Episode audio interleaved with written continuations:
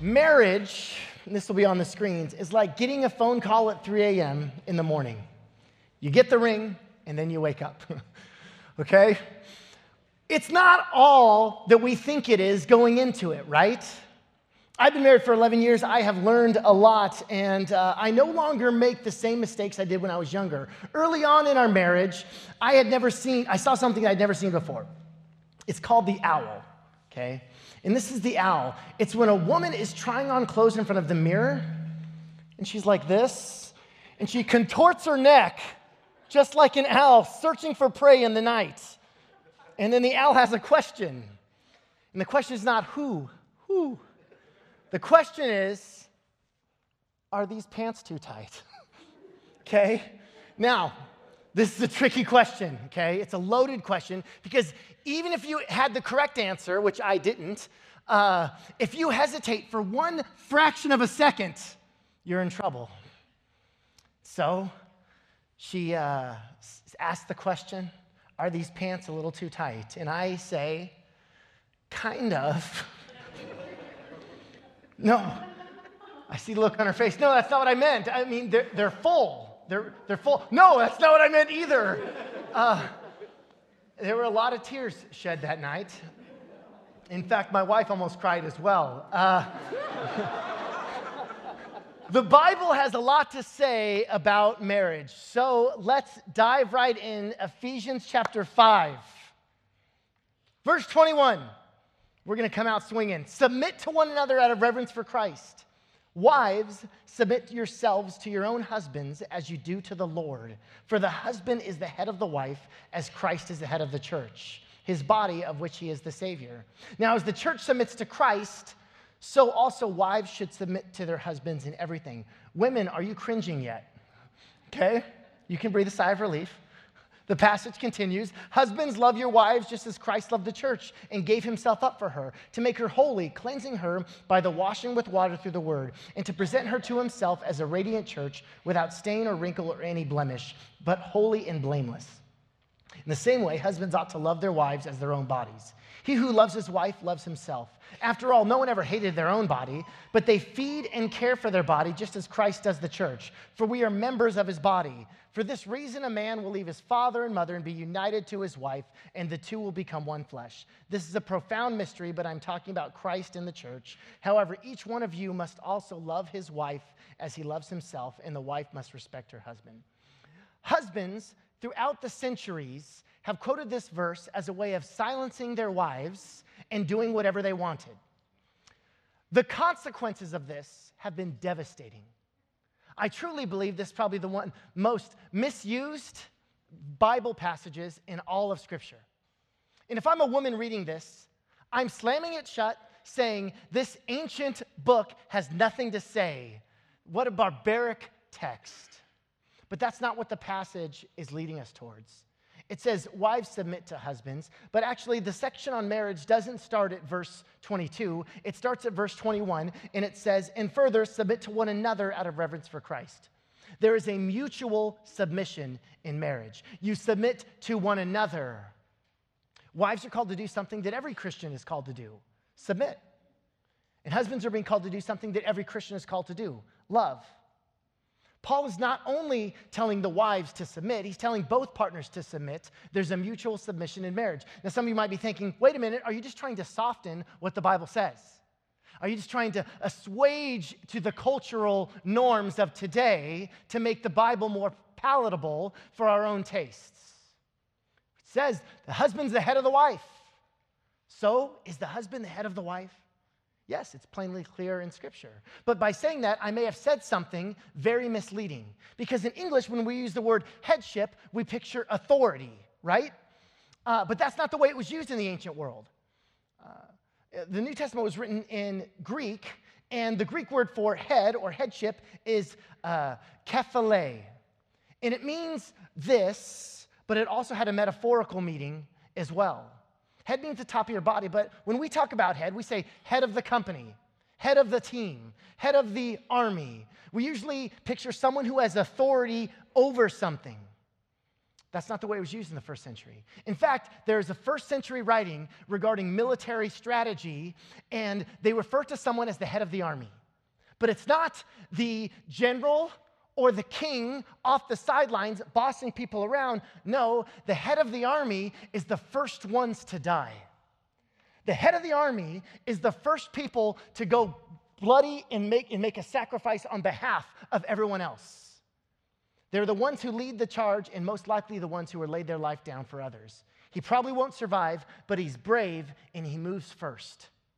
So when the Bible says the husband is the head of the wife, we in the West say, aha, I'm the husband, I'm in charge of the home. Wife, submit to me, almighty authority, a mighty husband. That's us reading our own Western bias into the scriptures. The husband is the one who lays his life down for his family and leads the way in sacrificial love, just like Jesus. And then the passage goes on to say how Jesus laid his life down for us, not how he took charge of the situation, right? If we want to be like Christ, we lay our life down, not claim our own authority over a situation or a marriage. Doesn't this passage make so much more sense in understanding first century headship? And Paul says, Wives, submit to, your husbands. Husbands are called to love their wives. Love is ultimately laying down of power. Philippians 2 tells us how Jesus did this. He emptied himself, he laid down his authority and sacrificed himself for all. Why aren't women told to love here? Well, women in the first century didn't have any authority to lay down, they were treated as property. We, as, as, husbands, are called to love our wives as Christ loved the church and gave himself up for her. We are to lead the way in sacrificial love for our family. And not just any kind of love, agape love, self sacrificing, giving love. Not to serve our own desires, but to bless and serve our spouses. The main thrust of the passage is not, my wife has no say so. No, no, Sarah's my other half. I'd be missing so much if I refused to listen to her. She's usually right. In Christian marriage, it's not about living for yourself, but dying to yourself. That's the good news. That's what Jesus has for us. I don't know where we got the idea that in Christianity, Jesus is the only one who does the dying. No, we are supposed to be dying to ourselves every single day. And there's no better way to display this to the world than in Christian marriage. Husbands should lead the way in this. Marriage is difficult. It is much easier for me to try and convince my wife to die to herself so that I could get what I want. That's not what love does. It's the Christ centered choice to treat the other person as infinitely valuable because they are. Christian marriage isn't when a quiet, submissive wife bites her tongue and does her husband's bidding. No. Christian marriage is when the husband, way, husband leads the way in sacrificial love for his family. That's Christian marriage. Now, there's more to say on this, but that's what small groups are for to wrestle through some of these things, because you may disagree, and that's okay. Uh, Christians disagree on how to interpret this passage. Um, but we're starting small groups next week, and they're a great way to connect and to wrestle through uh, the scriptures. It's okay to agree to disagree in a Christ honoring manner. And by the way, if you're single or dating, love should be the guiding ethic for all of your relationships. So even if you're not married, there should be a lot to apply in our relationships here this morning. Uh, and we here at Prodigal understand that we can never make a generality that fits every single woman or every single man. Okay, we know this. However, there are a couple distinct differences that I have seen to be true predominantly in between men and women. And so we want to share a little bit about that. Now, again, I'm not trying to generalize all men or all women. Uh, there's always exceptions to this, but maybe you might find yourself in some of these. Here's some of the differences. Number one, men are hunters, women are hinters. I'm not saying that I hunt. Actually, I've never done that, okay? Uh, but when I go to the store to get something, I attack it. I, I got to get this, this, this, this, I'm out, okay? Women are hinters. Ever had your wife offer you a breath mint? It's not a mint, it's a hint, okay? Ever walk through a store with your wife and she says, Oh, that's nice? She doesn't mean that's nice. She means check the price. what she's saying is, I want you to buy that for me, but not now. That's too easy.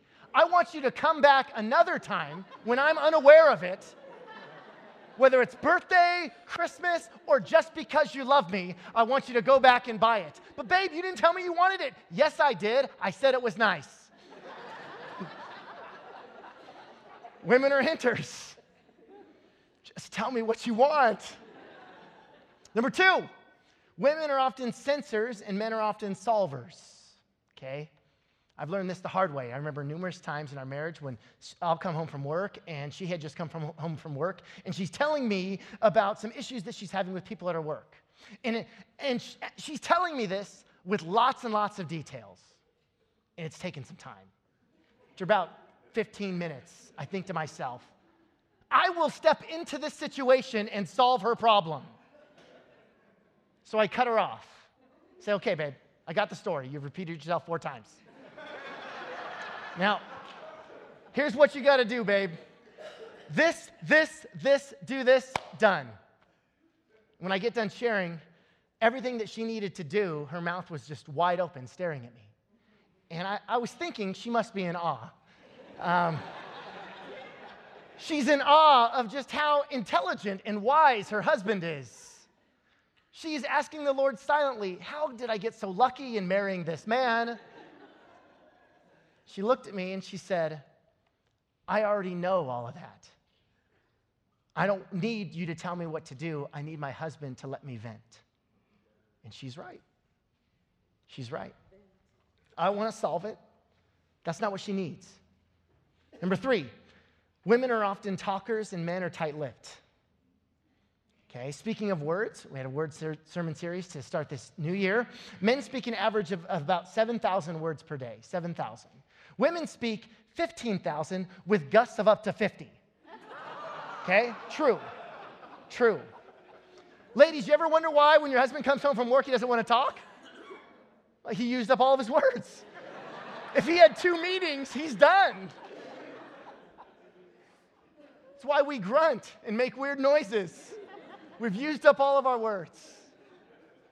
This is so true. Sarah will go out to dinner with her girlfriends and she'll get home late, and I'm like, What did you guys do? She goes, We just talked. I go, Babe, you were gone four hours. What did you do? No, we are just talking. That, it, it, that doesn't make sense to me. I never come home late after hanging out with Stephen, and she goes, "What were you guys doing?" No, we were just talking about how like our feelings and how we process things, and just got lost in the moment talking. Never happened. Never happened. It's okay to admit that we're not compatible and that we're extremely different, okay? Incompatible doesn't mean irreconcilable, which is the number one reason listed for divorce irreconcilable differences. When we have Christ, the reconciler, the epitome of self giving love, our incompatibilities become opportunities to be made into Christ's image in a greater way. Let's get even more practical now.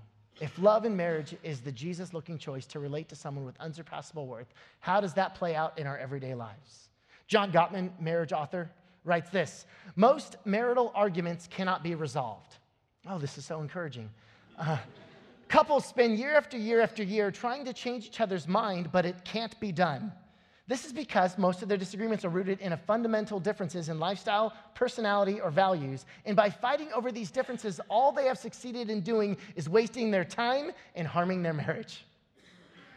Psychologist Dan Wile says this when choosing a long term partner, you, you will inevitably be choosing a particular set of unsolvable problems that you will be grappling with for the next 10, 20, or 50 years. To pick a person to say I do it's to play the game, pick your problems, because everybody comes with them. And the curse is once you picked your problems, you put a ring on it, you spend the rest of your life arguing about the problems that will never change. What's the answer? Our prayer should be Lord, help me identify the issues that won't change. Help me to accept that so that we can work on the areas that I can change. 1 Thessalonians 5:13 live in peace with each other. Romans 12 if it is possible, as far as it depends on you, live at peace with everyone. Hebrews 12, make every effort to live in peace with all men, to be holy. Conflict will happen. And I just want to say this I just want to pause and say, life's messy. Divorce happens, heartbreak happens, and it sucks and it's hard. God doesn't abandon you in the midst of that. God's love always burns strong for you, no matter how negative or broken some past relationships are. God loves you, adores you, holds you through that time, and carries you through. Conflict happens. We might start out perfect in the honeymoon phase. Eventually, we always come back from the honeymoon. We might be disappointed. And disappointment is the gap between what I expect and what I experience. And every marriage has to deal with disappointment. Every mar- marriage has to deal with disappointment because there are two humans involved. When one sinner marries another sinner, it doesn't equal sainthood. Every marriage has disappointments. Some of you husbands are feeling like you should whisper to your wife, Not us, babe. I love you. Okay? if that's you, you must have got married last night. Congratulations. How was the wedding? Why are you here at church the next morning? Go do other things. There was a large metropolitan church took an amazing survey and asked thousands of couples What's one thing you would change about your spouse if you could? Here are the top five answers that married women said, married women. I wish he would listen to me. I want him to share his feelings with me. I wish he weren't so short tempered. I'd like him to help me around the house. I wish he weren't so negative. Let's just sit there in an uncomfortable silence for a second. I know hands are getting tugged throughout that list. Listening was number one guys. Married men, I wish you were more interested in sexual intimacy. Sex was one for men, okay? Surprise. Number two, I would like her to nag me less. Number three, I wish she wouldn't overreact. Number four, I would like her to be less negative. Number five, I wish you wouldn't criticize me so much. Now, we're not going to talk about um, uh, the number one issue for guys. Uh, we've devoted a whole Sunday to it next week, okay? Next week, Sexy Sunday. So come back and bring a friend. Um, now, we're going to kind of go rapid fire here and talk about this conflict in marriage and how to have a healthier, uh, more Christ centered marriage. We're going to kind of go rapid fire here, and I'm going to list a lot of things. It's going to be a lot of information. Here's what I want you to do I don't want you to do all of them, okay? Nobody can. But I want you to maybe highlight one or two and really work on those, practice those, try those in your marriage. And once you feel you got those down, go back to the list and maybe add more to your repertoire. If you try and take all of these home and apply them, it's, it, you're going to be overwhelmed at your own shortcomings. So maybe try one or two and apply those. Here we go. Number one, accept rather than argue about what is li- unlikely to change. Researchers say that 70% of what couples argue about are things that are probably not going to change about their spouse. It's as if we think if we just argue enough about something, they're eventually going to change. It's not going to happen. There has never been an argument with my wife uh, where she says, You know what, John? I was utterly defeated in that argument. Uh, you are completely right, and I'm going to change my opinion on the matter. I was wrong, you were right. Never happened. And I've never said those things to her. Conflict's a part of marriage. Number two, stop the excuses. You might be saying, no, you don't understand. It's 100% their fault. Listen, it's never 100% their fault. It could be 90. That's rare too. It could be 90. Then if it's 90, you work on, you work on your 10, okay? Don't try and change them. Work on your own 10. Number three, you're married who they are not who they were or who you want them to be. The man that Sarah married 11 years ago is not the same man I am today. It's the same person. I'm a different man. I've changed. I've grown. My opinions, my views, my life, I've changed. And Sarah has been by my side through it all. And in many ways, she has changed with me. We've grown together. In a job interview, you, have a can- you hire a candidate based on these certain qualities about who they are. And as the, co- as, the, as the person works within the company, if they change, if they become much different than the person that you hired, and they're not maybe not who the company signed up for, you can fire them, move on, find someone is who you want. But marriage isn't a job. Okay? Marriage isn't a job. You marry who they are, not who they were or who you want them to be. I read an article about uh, a bride who was trying to, uh, was getting married and she was getting ready to, to walk down the aisle and she, and she was told, okay, first I walk down the aisle and then we get to the altar and then I pledge my love to him. So she goes, aisle, altar, him. Aisle, altar, him. Aisle, altar, him. Doesn't work. Doesn't work. Any woman ever tried to change their man? Doesn't work. Instead of attempting to alter one another, we need to try and understand one another. It's not your job to, to change your mate, it's, your job is to love your mate, serve your mate. It just leads to more conflict. Uh, let's go back to this survey. Men, what we fight about with our own wives communication, failure to listen money, finances, feeling underappreciated, sex, household responsibilities, inattentive to my needs. Women, what do you fight about with your husbands? Communication, failure to listen, both number one. Finances, both number two. Number three, feeling underappreciated, both number three. Four, household responsibilities, five children. If you or your, and your spouse fight about these things, I just want to let you guys know you're normal. Okay? You're normal. Uh, normal people have conflicts over these things. But instead of fighting with your spouse, fight for your spouse. Great marriages are not born, they're forged. They're forged. And sometimes it's uncomfortable and difficult and hard and painful. Fight for it. Fight for it. There's a couple I'm working with, they've been married a few years and they're going through a little rough patch. And I, I asked him, hey, do you, do you want to see your future children's high school graduation? And they said, yeah. I said, do you want to go to that together or separate? And they said, together. That starts now. Doesn't start when they turn 18. It starts now. Lastly, and I really feel this can bring healing to someone's marriage. You do love until you feel love. The longer you're married, at times, it's the easier it is to stop pursuing your spouse. First, we stop courting them and doing the things that, that were magical, that we, the things we did before we got married. We don't go on as many dates. We don't have as deep conversations. We don't treat each other as special. Somewhere along the line, we change those habits. We stop doing the things that we should have been doing all along. The mission, the mission of marriage isn't for me to feel happy and in love. The mission in marriage is for me to bless my wife. Find little ways to bless your spouse.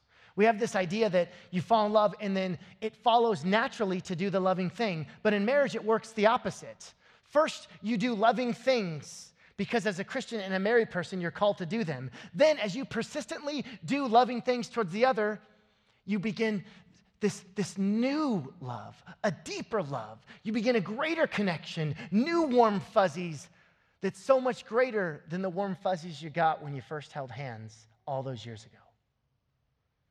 You do love until you feel love.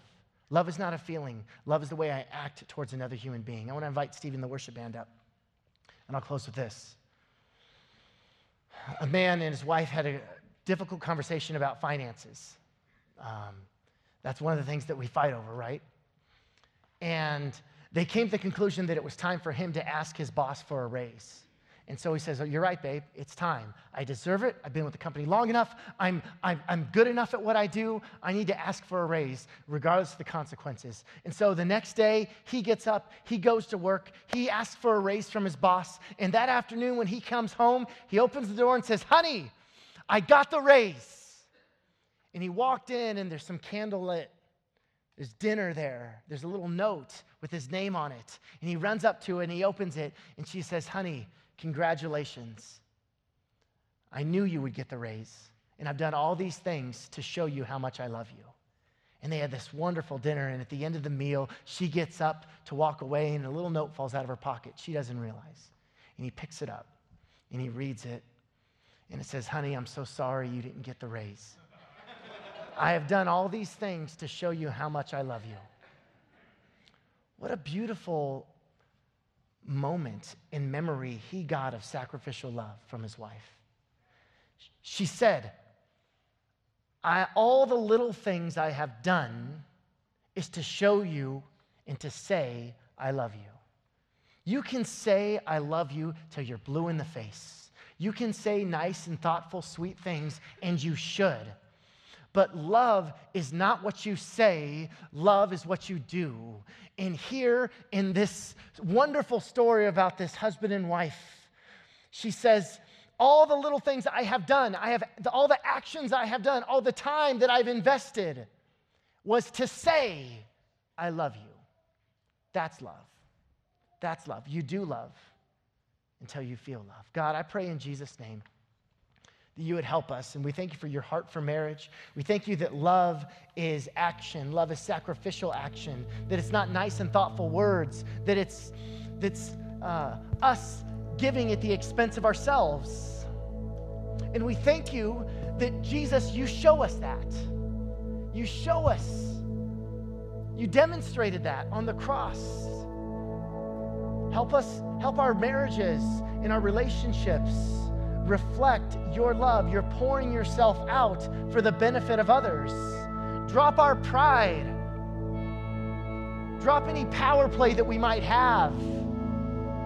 And let us love sacrificially. That's what you called us to. So, God, I pray for that in our marriages. I pray that we're a church of strong marriages and strong families, and husbands leading the way in sacrificial love for their entire family, for their children, for their wives. God, let our marriages reflect Christ likeness in every way. We love you, Jesus. We thank you that you have things to say about this, that it matters to you, that much of the Bible deals with marriage and conflict within marriage. And God, we know life is messy, and we know that when we put our hearts out there, they can get stepped on and shattered and cut to pieces. And for those who are dealing with that heartache now, Holy Spirit of the living God, would you mend that heart? Would, would we be so filled up with your love that it overflows in every aspect of our lives? God, where we feel we are broken and empty because that person left, because that person abandoned us, that person broke their promise. May you fill that void that we feel in our hearts to know that we are loved, that we are wonderfully made, and that we're a child of the King. So, God, heal our hearts. God, Lord, your word says this in the Psalms the Lord is close to the brokenhearted. God, I just know that that is for a specific person in this place now, whether in this room or listening online, that the Lord is close to the brokenhearted. God, let us sense and feel that in the midst of our own brokenheartedness. In Jesus' name, amen. Would you stand as we close with this song today?